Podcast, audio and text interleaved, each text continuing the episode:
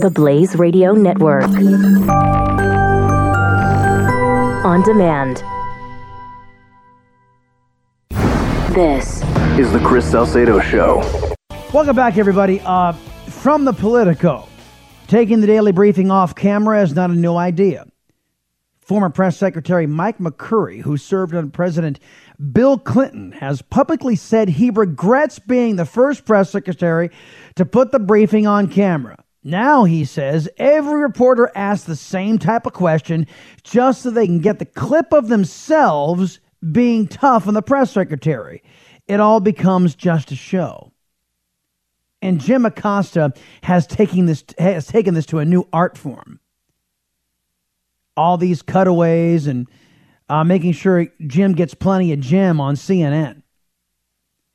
I've got some evidence that he is really butthurt over this coming coming in a minute.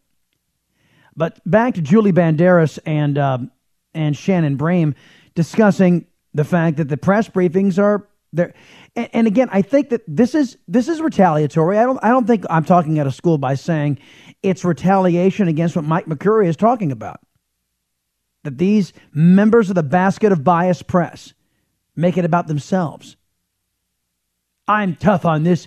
Uh, I'm tough on this uh, press secretary who speaks for the president, and all you left wingers love me because I'm just. You know, nothing is designed to get to the truth. Nothing is designed to get some facts on the table. It's all designed for viral videos to prop up ratings. So, um, Let's uh, get back to Julie Banderas and Shannon Bream here. Play that clip over and over again because I've sat in the briefing room. You get an answer to a question. You've got the content, but maybe you don't have the moment right. that you want to put into your package or to your coverage. So you keep the combative tone going and you try to get something out of it. If you have the audio, listen, it's still going to be there because from what I understand, there's already been a dust up today between Jim Acosta and right. Sean Spicer. Yes, and, and, and you'll hear that here in a minute. But you understand what she's saying uh, when she says into your package, that's what, you know, those stories that are pre recorded that a lot of these reporters file, they call them a package. And you want your story to have teeth, right? You want your story to be new and interesting. And so a lot of these White House correspondents, out of laziness, I would say, like to have these combative firework moments with the press secretary mostly in Republican administrations because they treat them with kid gloves during Democrat administrations. But it might make for entertainment, but it does very little to inform you about the issues that are being discussed. And it, it's like Jim Acosta last week we played for you. Well, didn't didn't Trump say that was fake news? Didn't Trump say it was fake news? He's he's looking for attention. Jim Acosta is kind of like Obama, looking for attention. Pay attention to me. Oh, I stuck it to Sean Spicer. Problem is, is that Jim Acosta's statements weren't even factually based.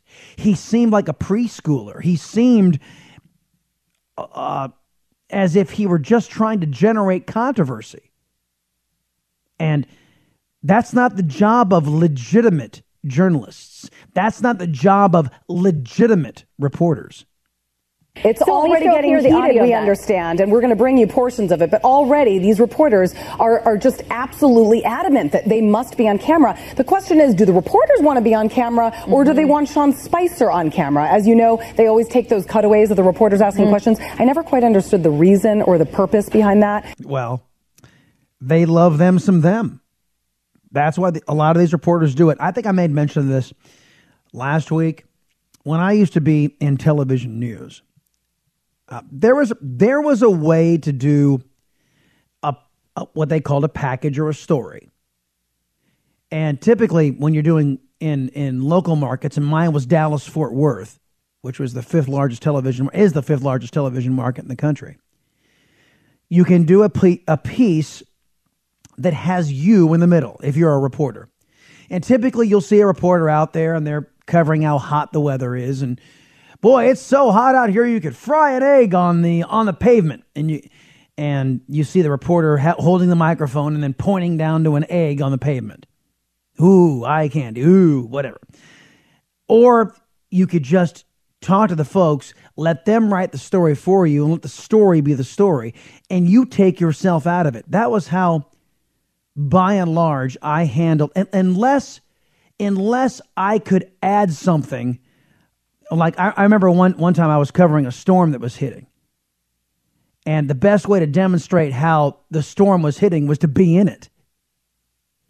And um, to this day, the folks around the newsroom still remember me saying, The rain is coming down so hard and the, the wind is blowing so hard that the rain hurts on my face. And you can say, I mean, I was out there like all the other weather guys or the, these weather guys and some of these reporters in the middle of storms, and I was getting pummeled by the weather. That's part of the story. The weather was the story and, what, and its effect that it has on people. So I was useful, in my opinion, in, in that regard. But if I was just telling a, a, a normal story about you know, whatever was on the, because we had a, a guy that was big into crime, a uh, crime blotter stuff, which was kind of worthless reporting in my view. But other stories, I would take myself out of it. But there are there are reporters like Jim Acosta who love them some them.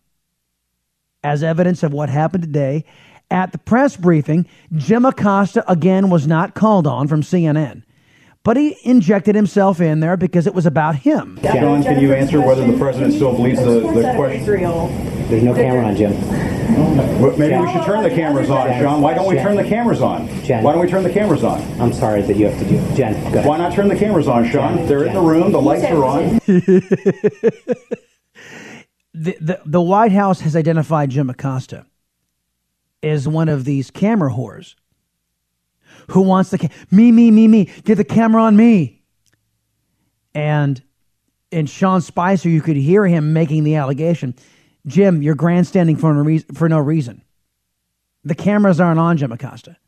Well, why can't we get him on? Why can't we get him on? I need my close up. Come on, Sean. Get him on. We get the lights on. Come on. I look great today. Come on, Sean. Jim Acosta, the best from the leader of the basket of bias, CNN.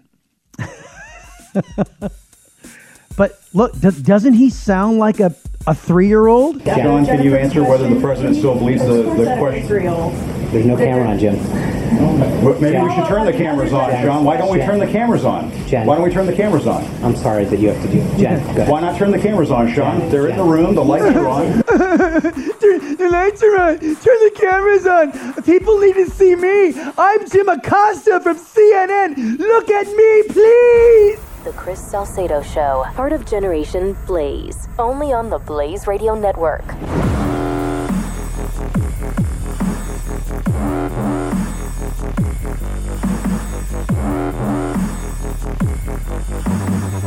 you.